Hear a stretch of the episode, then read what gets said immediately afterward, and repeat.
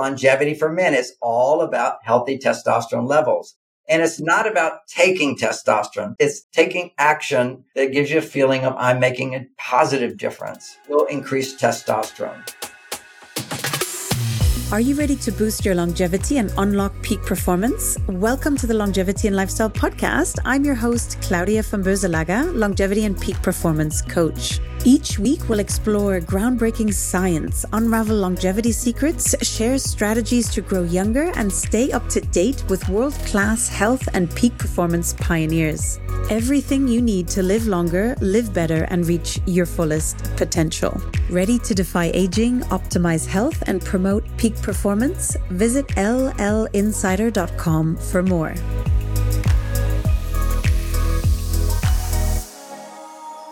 Today's returning guest is none other than Dr. John Gray, one of the most popular podcast episodes that we have had. And as many of you will probably know, John is the author of the most well-known book and trusted relationship book of all time, Men Are From Mars, Women Are From Venus, listed by the USA Today as one of the most top 10 most influential books of the last quarter century.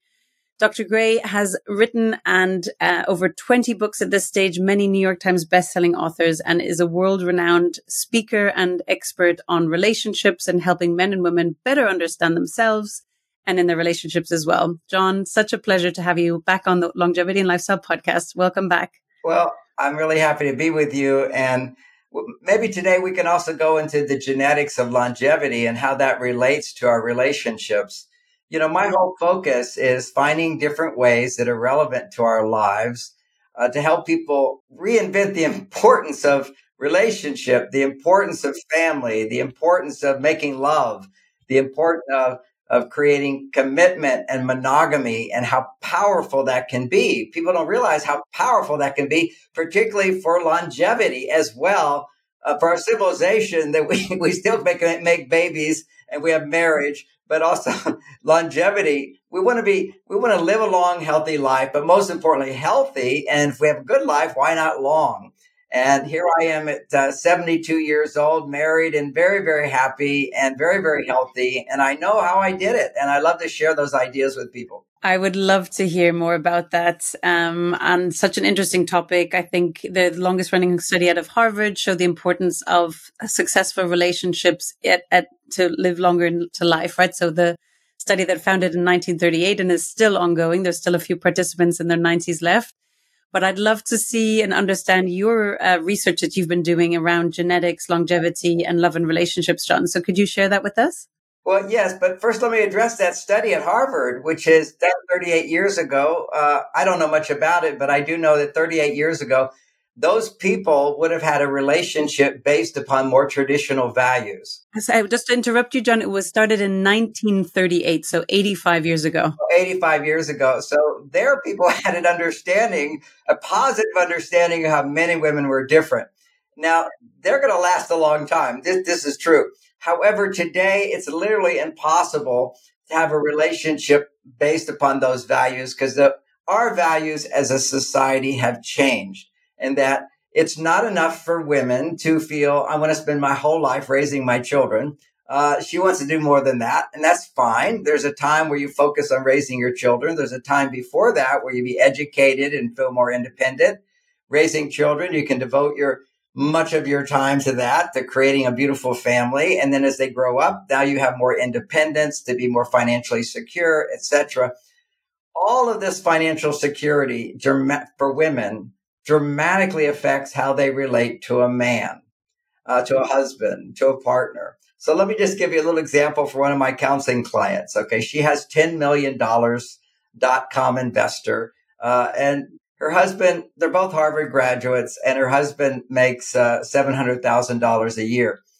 And in her experience, it's never enough. He should be making more. That's her number one complaint. He's not using his full potential. He's not making more. And two, his other complaint is he works too much. you, you, can just immediately see a disaster there. Uh, so the dynamic is if she and I point out to her, and it's helpful, but there's there's not just knowing; you have to experience shifts and changes for, for to fall in love again. And I teach them how to do that. I said theoretically, if you weren't a Harvard grad or you are a Harvard grad, but you didn't make ten million dollars, and your husband was making $700,000, you'd be pretty happy with your husband and, and so happy that you would say, honey, you don't need to work so hard. We can spend more time together. It's a, a simple concept is that when women are financially independent, one of the major reasons they fall in love with men is gone. Uh, women's primary, generally speaking, a woman's primary need in a relationship is the need for security. We all know that. You know, women want to feel secure. Now, there's a small subset of women who say, Oh, I don't care if a man makes any money or whatever. Well, I'd say she's pretty naive because biologically, we'll get into the biology. We'll also talk about genetics too. One of the major biological differences between a man and a woman is a woman can have well being whether she's working at a job making money or not if she has money. Okay, you need money to survive. A man primarily, uh, if he's not working and making money in our culture, he will be depressed. Now, why do I say that? Uh, or he, he will be unhappy. He will be needy. He will be demanding. He will lose interest in his partner. He's not capable of having a successful relationship because he doesn't have a job that makes money. Because for men, that's very important. Now, there's always exceptions, but when a man works hard and make, to make money, that will make him happy if he's getting paid mm-hmm. enough to satisfy his need. Okay. So men should never look to women to make them happy. Men should look to women to make him happier. If he can't be happy with his own life, he's not a good prospect for a woman. And I'm saying this biologically because the number one hormone producer, male hormone producer, we could think about Mars hormones and Venus hormones. Men are from Mars, women are from Venus. It's just a metaphor, but it's like we live in different worlds. And What's interesting is under stress, the division, the differences show up even more. That's why some people go, well, you know, I can relate to this. I relate to because you're not under big stress. But when you're under big stress, that's where the differences show up the most. And now I'm going to explain that hormonally because it is biological stress. When we say stress, we're not just talking about what's going on in your life. We're talking about how you're reacting to what's going on in your life. And today, when women are in the workforce, now these are averages, these are studies of hundreds of millions of women. Okay. When they're in the average woman in the workplace, which means she's working for money primarily. Okay. What's happening there is her stress level, as measured by cortisol, is twice as high as men's. Wow. Twice as high. Twice as high. That's the average. Now, there's some women who say, I love my job. I feel supported. Then you're not so stressed. But we're looking at the average woman. And, and so the feminists came up with this big study because they want to say we need to change the workplace to be more supportive of women. Absolutely. I have no question, about, no doubt about that. That's great. But we should to change the workplace to be more friendly towards women. We have to first recognize the workplace was designed by men for men, and these men knew nothing about women, and biologically they're not women. So they have different motivators inside. So it's not about against women. It's it's just for men. And now as women go into that place to get ahead, they often feel I have to become like a man. That's a problem. Okay. The problem there is when you're doing male, traditional male jobs, you're going to make male hormones. We'll call those Mars hormones. And the major one is testosterone. So when a man is, is stressed, uh, he's producing cortisol. Oh, what's the other side of that example I gave? Women they're twice as high cortisol as men in the workplace. And when women come home, their stress levels double from the workplace and men go down. So we can say from this perspective, women are way more stressed than men hormonally. We can measure it. So this is not so good. Yes, we can we can focus on on gradually over time creating a, a more friendly uh, workplace for women but we won't be able to do that until we really have an understanding, biological understanding of how to bring out the best in women. So that's what I'm focusing on, how to bring out the best in women, how women can bring out the best in men. See, this is this. I'm not teaching women how to make men happy. I'm teaching women how to bring out the best in men. We've all heard that old phrase, you know, women turn men on. I'm reminded of, uh, you know, my background. I studied Chinese uh, history and and uh, religions. I studied Qigong 10 years in China, going back and forth. India, 23 trips to India, st- studying the Vedic tradition, Hinduism, Buddhism, and all those things. I personally was a monk for nine years. So I have all these eclectic ideas that kind of throw them together. And one of them is if you will go to the, uh, I'm remembering some temples in India where white men can't go. I had connections. I fly in a helicopter and I, I, I want to explore these things. And uh, I'm sitting in a temple and there's these, we might call them pornographic pictures. These are naked women on, and statues all around you. And all these pictures of men in deep meditation. Okay. So you, men are just sitting in meditation and, and then you get these statuettes of women whose breasts are out and they have little bells around their waist to say, look at me, and they're dancing. So what's the concept of that? Well, there's this, there's this tradition there. of The male energy is called Shiva. The female energy is his wife, Prakriti. And she, she has to dance and, and be uh, alluring sexually to pull her husband out of meditation. Okay. Otherwise he'll stay in meditation forever. So literally, women turn men on. We have to realize this is the oldest story in the book. And what turns men on is a naked woman turns on a man. Now, every woman who knows in the beginning of a relationship, as you started getting more naked, he was more turned on to you. The problem is that doesn't last. Okay. When people did not have higher consciousness, more superficial con- consciousness, just physical attractiveness could sustain his attraction for her. Okay. That was, because what is becoming undressed? What becoming undressed is revealing to him what she doesn't reveal to anybody else. That's called intimacy. That's called vulnerability. We put on clothes so people won't judge us, but we feel safe with someone who loves us. Then we can reveal more of who we are. Okay. Now that turns a man on. Well, what, we have to realize today is that what turns men on to make them attractive to women, to make men motivated to please her, to bring a man out of himself into selflessness for her. That's his journey in life. Is she has to now learn how to become emotionally vulnerable. See, take off the clothes around your heart and reveal what's inside. And I'm going to start out, even though I don't have a lot of basis for this, but some of the people listening have heard my other talks. But the bottom line of what reveals when you're a therapist and you help people go deeper into themselves. This is self awareness. This is what used to be called enlightenment, which is self awareness. Well, everybody's got self awareness today. It's a, it's historically they didn't have it, but now you can ask somebody, what are you feeling? What's going, what are you thinking? What's going on inside? Instead of just believing what's in books, you would actually look inside of your inner feelings, your inner thoughts, your deeper wishes and wants. Traditionally, you're not supposed to look at what you want. You're supposed to think about the community, what they want. Traditionally, you're not supposed to look at what your feelings are. Matter of fact, if you go back beyond 200 years, there's never any record of using the phrase "I feel" in literature. Doesn't exist. It was a you know professor who studies literature pointed this out. A great book called "The Breakdown of the Bicameral uh, Bicameral Brain." Because see, we have this left and right hemispheres. As we've evolved as human beings, we have more connective tissue. In the past, uh, if you had strong emotions, it was like somebody talking to you. You, you couldn't own that as, as your own emotions inside. And so what you'll see is gods would talk to people all the time, tell them what to do. It was like a voice coming out of the sky. This is the premise of this amazing book. But the, if you want to take away the practicality of it, it's just this is a new thing to be on both sides of the brain at the same time, which means to embrace your feelings is not some external force, but this is what I'm feeling inside. And just because you're feeling it doesn't mean it's fact. See, I, I can't dispute that you feel something, therefore it's fact that you feel that. But what you feel may be a complete lie.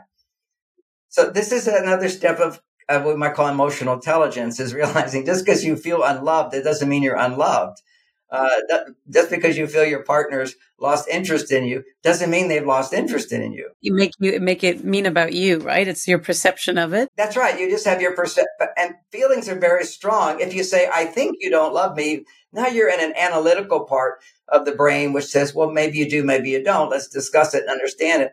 But when you say, "I feel you don't love me," Well, no one can dispute that because you do feel it, and I can't tell you you can't feel it. And of course, it's one of my practical techniques is men, when women are ever talking about feelings, don't dispute anything, but instead simply say, help me understand that better and tell me more and why you feel that way and what do you think? You see, you take her from the feeling world, one side of the brain, over to the thinking world. It takes a while. And why is that? Because genetically, female hormones lower stress for women. Male hormones, Mars hormones, lower stress for men. So whenever you're analyzing something, you're producing Mars hormones, you're producing testosterone, you're detaching, you're stepping out of the picture, you have no feelings at all. You're analyzing.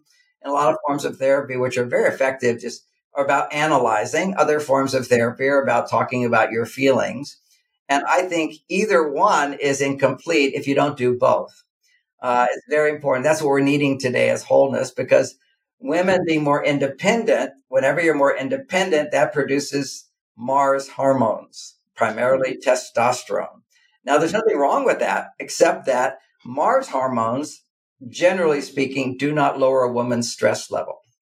Matter of fact, whenever a woman is producing cortisol, she's making more uh, Mars hormones than normally she would. So her testosterone is going up. Now think about that. What is testosterone? Is you have to protect yourself. It's up to me. I have to do it all myself. So if you're feeling threatened, then if you don't have help, then you're going to go over to Mars hormones. When you have help, you say, Hey, honey, help me, protect me, take care of me, make some money for me, help me make a dinner tonight, do whatever. Whenever you're asking for help, you're depending on someone and you're trusting that they're going to be there for you. That's huge female hormones. That's estrogen.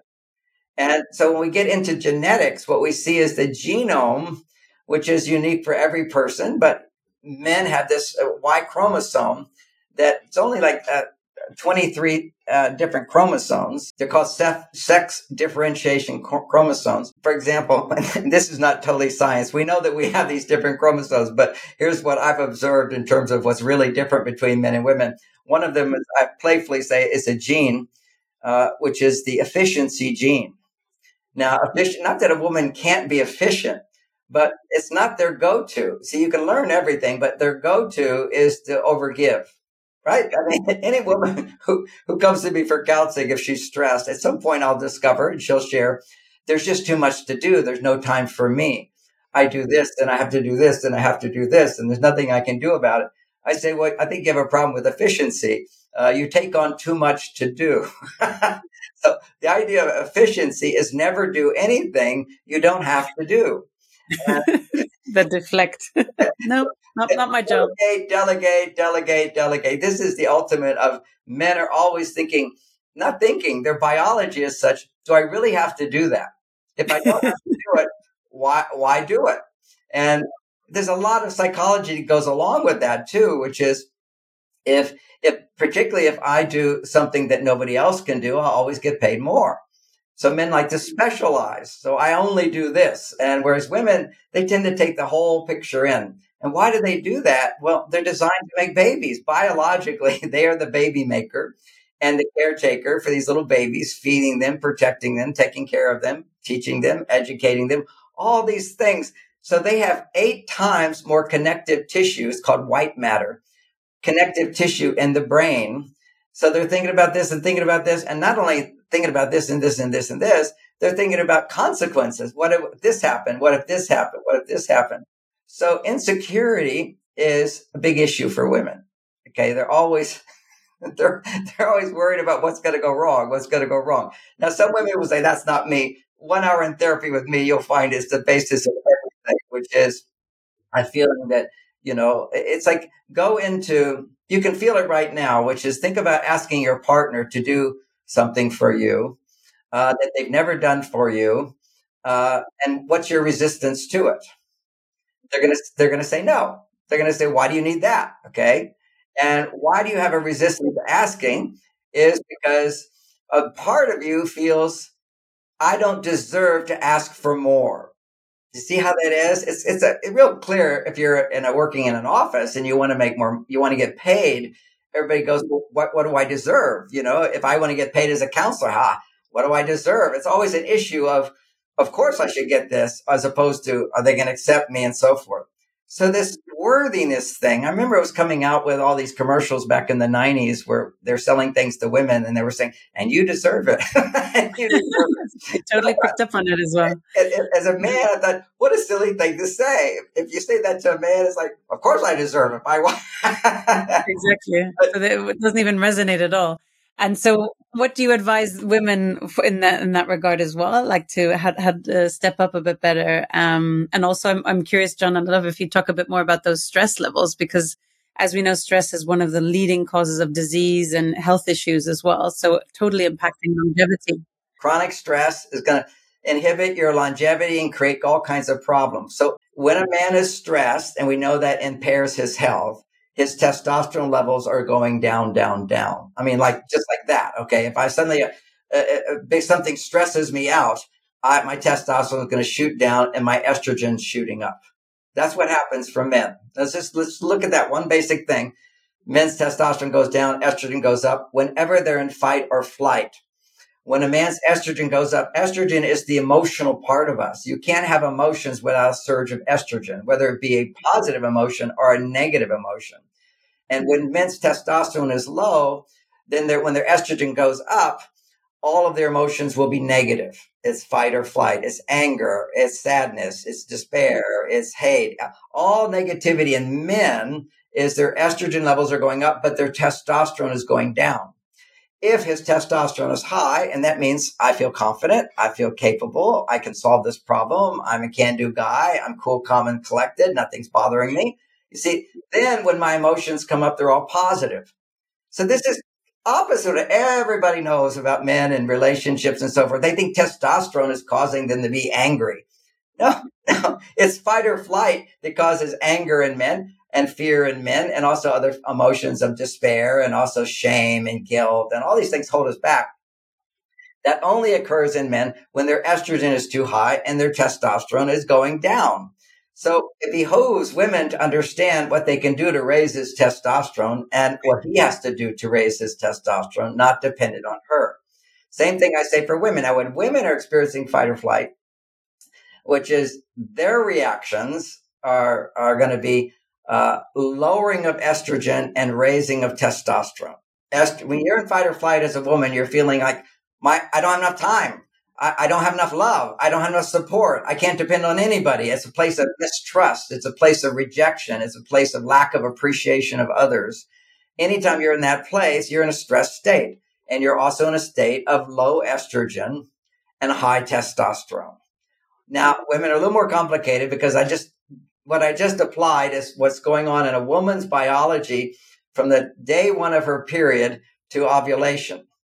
Now, after ovulation, if she's stressed. What's happening there is could be a variety of things, but the, the major reason women will experience cortisol hormonally is something called uh, estrogen dominance. Okay, so we're just talking about how important it is for estrogen for women. For example, from the period to ovulation, it's a estrogen levels are rising and rising and rising. And about five days before ovulation, they need to start doubling. And if they don't double, then she's going to be very, very stressed. Okay. That's very, very important. The universe designed women so that you're going to go out and find a man because being dependent on a man, looking to a man for something will produce higher estrogen. So it says, you know, if you're going to make babies, we need to make men really attractive to you so that you'll go after or be receptive to a man's pursuing you. That's more accurate. All right. So once ovulation hits and estrogen hits a peak, now estrogen will come down, gradually comes down, but stays at a moderate level. And uh, her progesterone levels have to rise higher than estrogen. So a source of major stress for women is something called estrogen dominance, which only occurs after ovulation. Because if she has estrogen dominance before ovulation, she's feeling great. But after ovulation, she still needs estrogen, which means I'm not all by myself. I have support in my life. Okay, the estrogen goes up when you're not feeling independent, but you're feeling dependent, and not for everything. I mean, I don't, you don't depend on someone for everything, but a, a lot of your well-being comes from having like a doctor, a coach, uh, a husband, uh, of friends, a family, a culture, a politics, all these different things are different forms of support. And if a woman doesn't feel that she has that support, she's in fight or flight. After ovulation, she'll go into fight or flight if her progesterone levels go low. Now, progesterone is a hormone a little different from estrogen. Estrogen is going to be more like I'm depending on others through relationship with others. Progesterone is more an idea of doing what I like to do, doing what I enjoy doing. Now, if she tends to have an, uh, uh, what's called a um, extrovert personality to various degrees, introvert or extrovert, if she's more extroverted, it's social bonding. It's literally making dinner with a bunch of women, it's having a dinner party, it's going dancing with friends. It's all this social activity becomes very, very important after ovulation. Romantic activity, one on one, is more important typically for before ovulation. Now, after ovulation, when you can't make a baby, see, since it's all this biology. And so when it comes to our genes to, to stimulate the right genes of, of feeling uh, love and positivity and so forth, they have to be triggered from the environment. That's the whole thing we learned about genomics is that you have these genes, but they get turned on and off based upon the stimulation we get. So the stimulation a woman gets for the first part of her period is going to turn on genes that say, I want to have a relationship with a man. I want to depend on someone. I don't want to have to do it all myself. And I care about uh, relationships a lot. After ovulation, now that's still there, but it's not as strong. But what's stronger is I want to do what I like to do. And I like to interact with people. That would be the more extrovert or I like to take care of myself. So this is, you know, women would talk about, I like to go for walks in nature. I like my gardening. Uh, my wife really loves the gardening and, uh, some women like, I like to pamper themselves and go shopping and do things they like to do and make themselves look more beautiful. Uh, it can also be taking a hot bath. It could also be eating a good diet. If you have, if you're focused on loving yourself. See, a lot of you don't understand what loving yourself is. Loving yourself is doing things that make you feel good, that are healthy for you. it's not doing things that make you feel good that aren't healthy for you. Although it feels like I'm going to love myself more, but it really isn't love. It's, it's a love which is, is doing something good for yourself. Like when I wake up in the morning, I do my stretch exercises and I do my muscle exercises. That's part of my self love.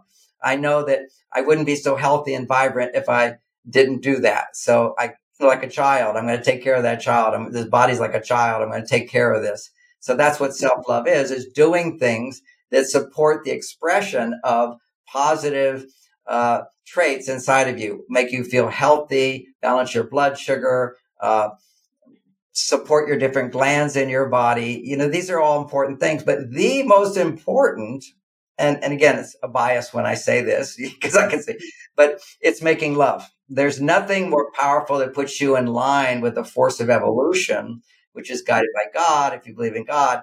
And by the way having a spiritual belief is one of the most powerful hormone stimulators that exists. It's been throughout all history and we've just mm-hmm. taken it away for so many people uh, when a woman feels there's a uh, if she's good good things will happen for her that's like a universal uh, spiritual belief then she just has to feel do good things and she'll feel okay the universe will support me god will support me. She prays to god god blesses her. You know this is uh, to feel you're not alone will always produce estrogen.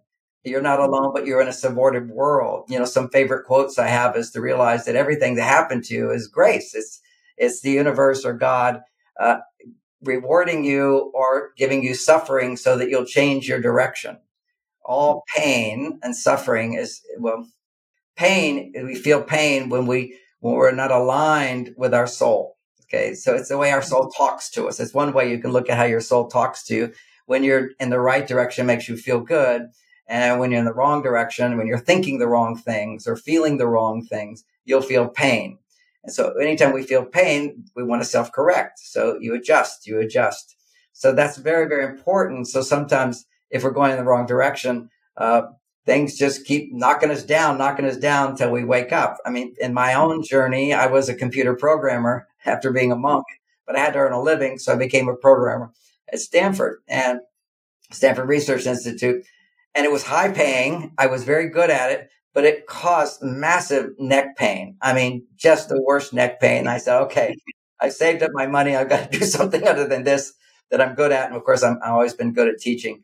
So I could shift gears. As soon as I shifted gears, the physical pain went away.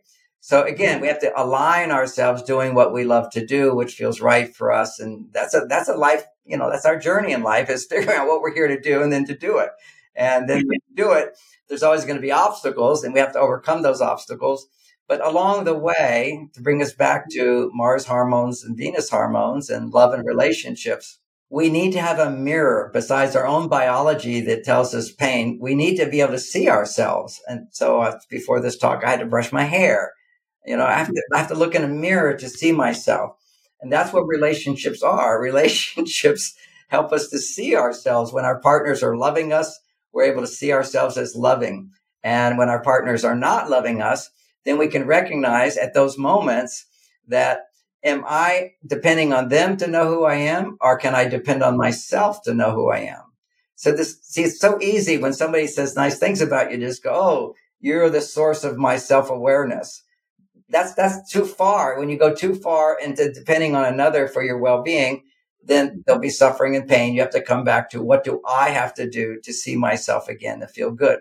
And when I talk about men, is your work is very important because it's work that produces biggest testosterone producer. Now, since we're talking also about longevity, let's just look at the number one cause of heart attack for men is not cholesterol. Half the people who get heart attacks have uh, high cholesterol and half have low cholesterol.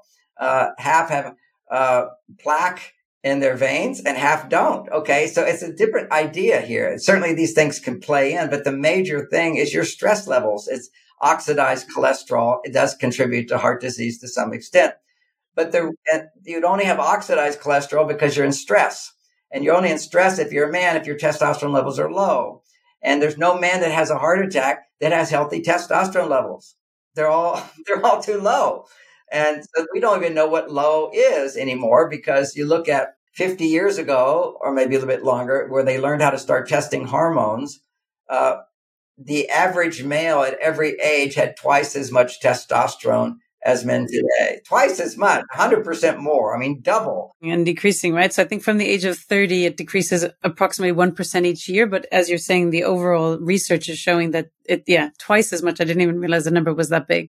Yeah, if we want to go back to when we start testing, and before that, we don't even know what men were like. We know four times as much. Yeah, who knows? But what we know is that see, there's kind of an evolution of males that maybe they don't need that much testosterone because they have more estrogen. Estrogen regulates testosterone. Okay, so when estrogen goes really high, uh, unless you're making love, your testosterone will tend to go down. I'll give you an example of that. The men with the most testosterone for every age group and why testosterone is important, by the way, is low testosterone is always associated with stress. It can be stress, which is anger. It could be stress, which is, which is passiveness.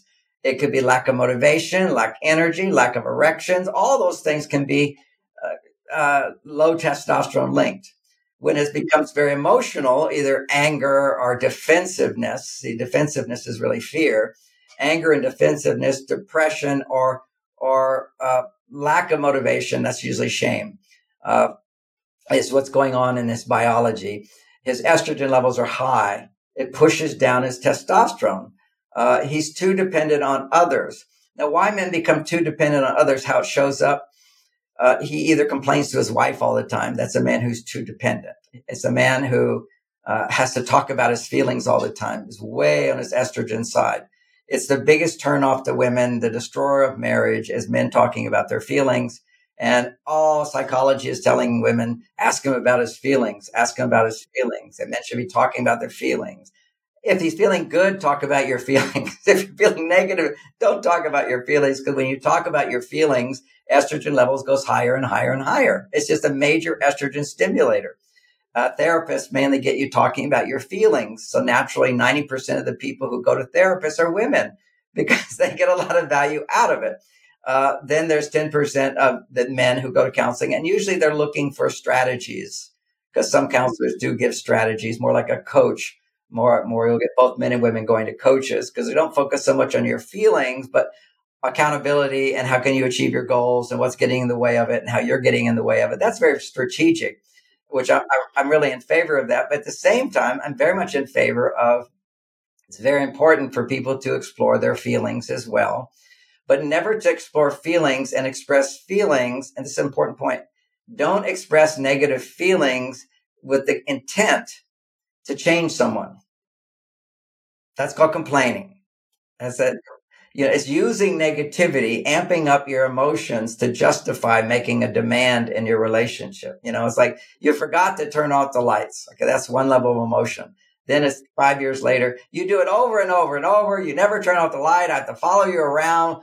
Ah, okay. That's a lot of emotion. All it did is just demotivate that man, just knocked his testosterone down and it rewires your brain to be more and more upset about nothing. In a compassionate way, in a gentle way, I'll say that 90% of anything people talk to me about a therapist is making a big deal out of nothing.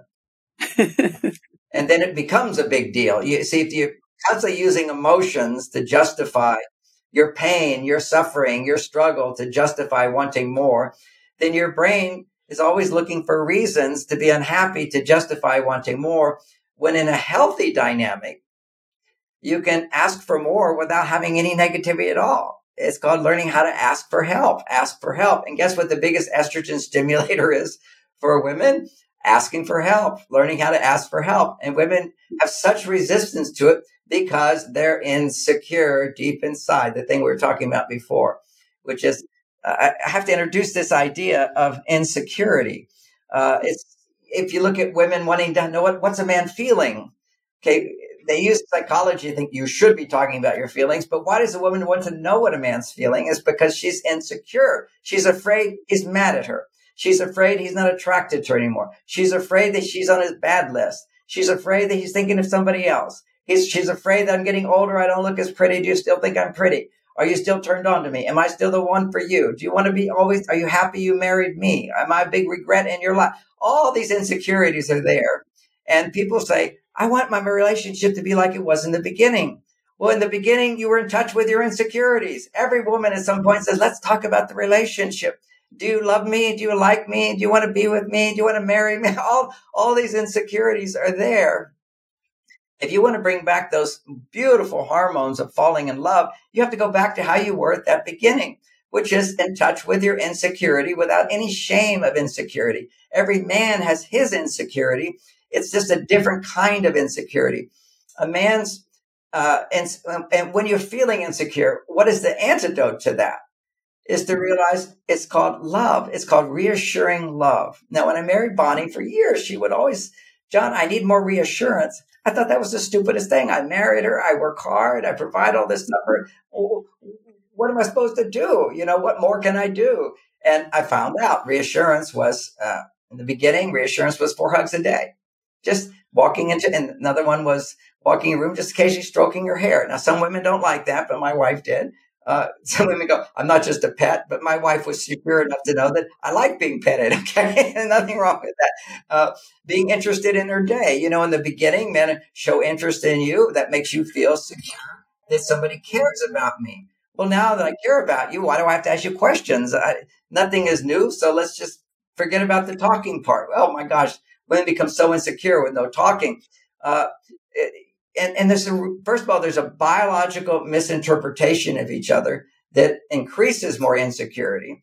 But I just want to say, as human beings, uh, women, when they feel adored, when they feel loved, when they feel prioritized, when they go on a date, all these things, why do they feel good to her? Because there's a need inside of her that says, I need to feel special and loved. And if I'm not getting it, I will, I will feel insecure. So now from that place of insecurity, what you do is you, you basically provide more security. Now, now let's shift gears to men, which is, we don't want to say just women are insecure. Men are insecure too, but it shows up differently. You know, the guy who has the fancy car, you know, he's showing off his car that he has insecurity and he's seeking reassurance that he is capable and confident when I talked about men need to be making money, it's because in this culture that we live in, money says you make a difference. If I make a little difference, I get a little money. If I make a big difference, I, I get more money.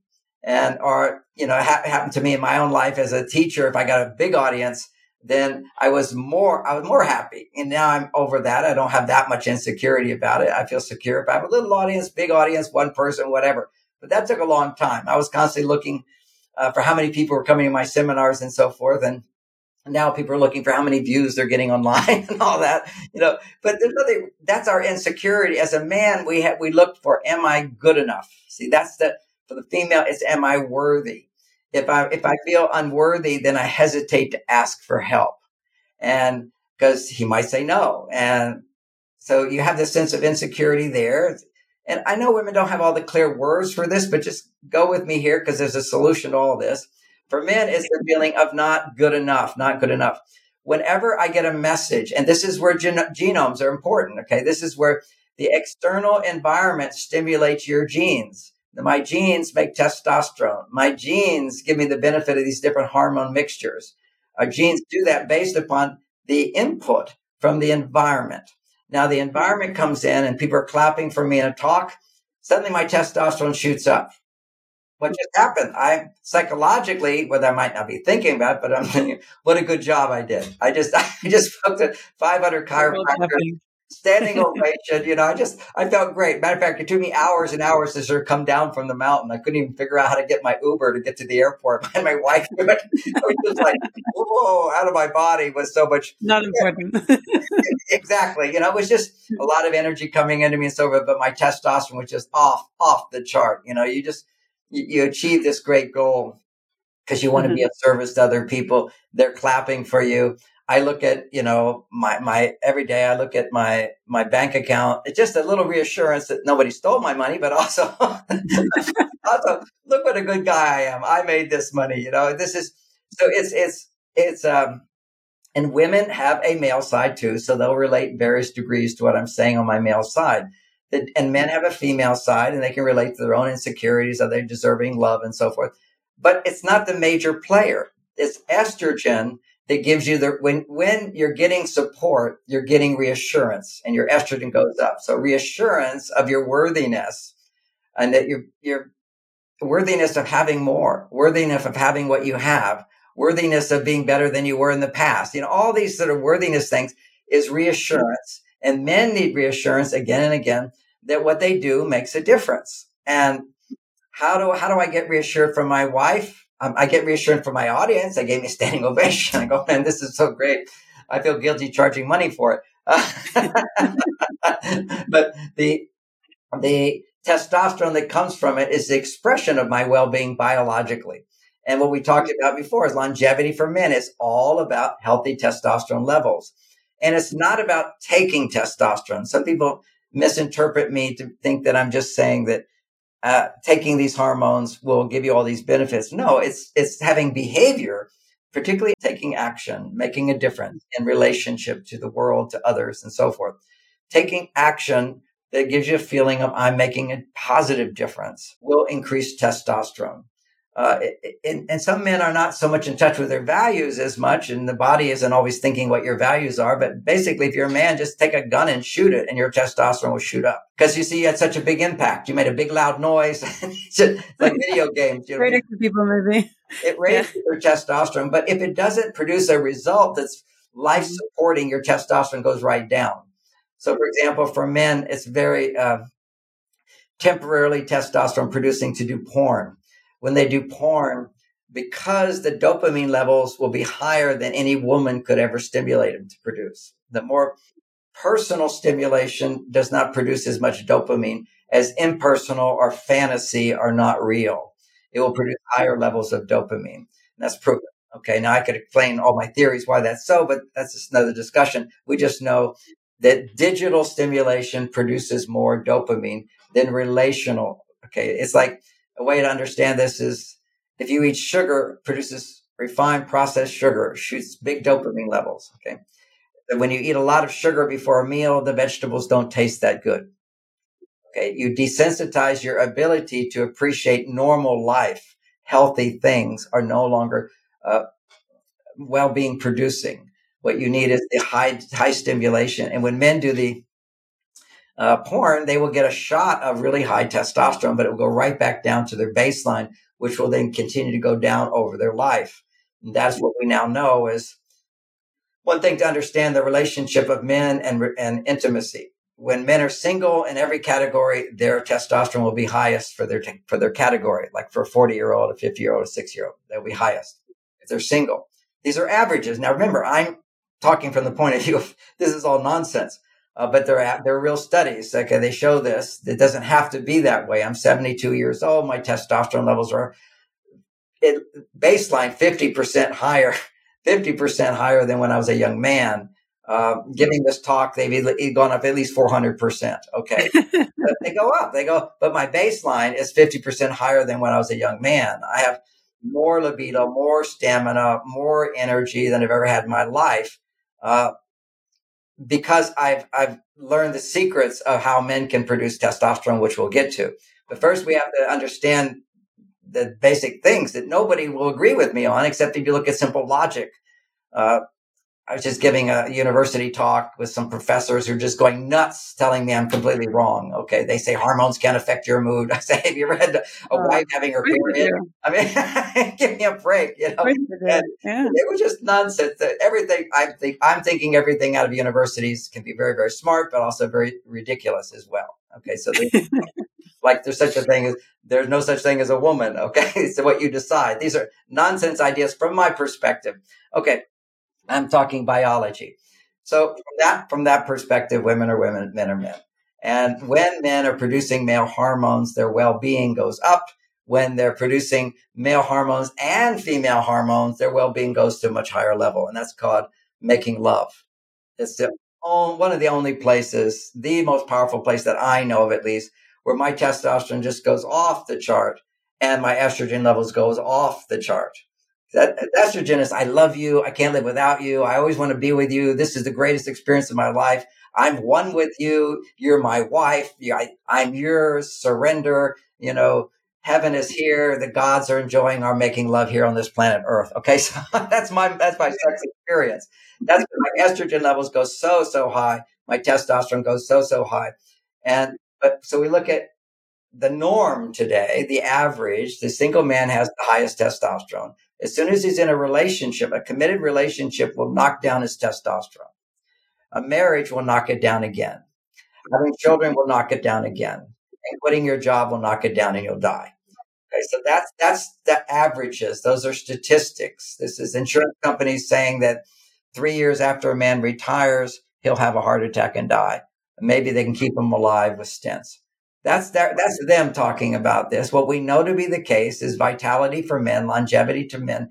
A lot of things, you know, blood sugar is a big issue here. And you can look at all the different factors, but you can also realize that blood sugar issues will lower your testosterone. you know, all, of these issues, which by the way, one of the biggest testosterone producers is, uh, besides regular making love, is, uh, fasting. Okay, so I, I, fast. I fast from various things. Okay, I fast from food uh, for sure. So I'm right now on a three day fast, and that will amp my testosterone at least up to like, you know, I mean, I don't know. The research says it goes up a thousand percent, but it, that's wow.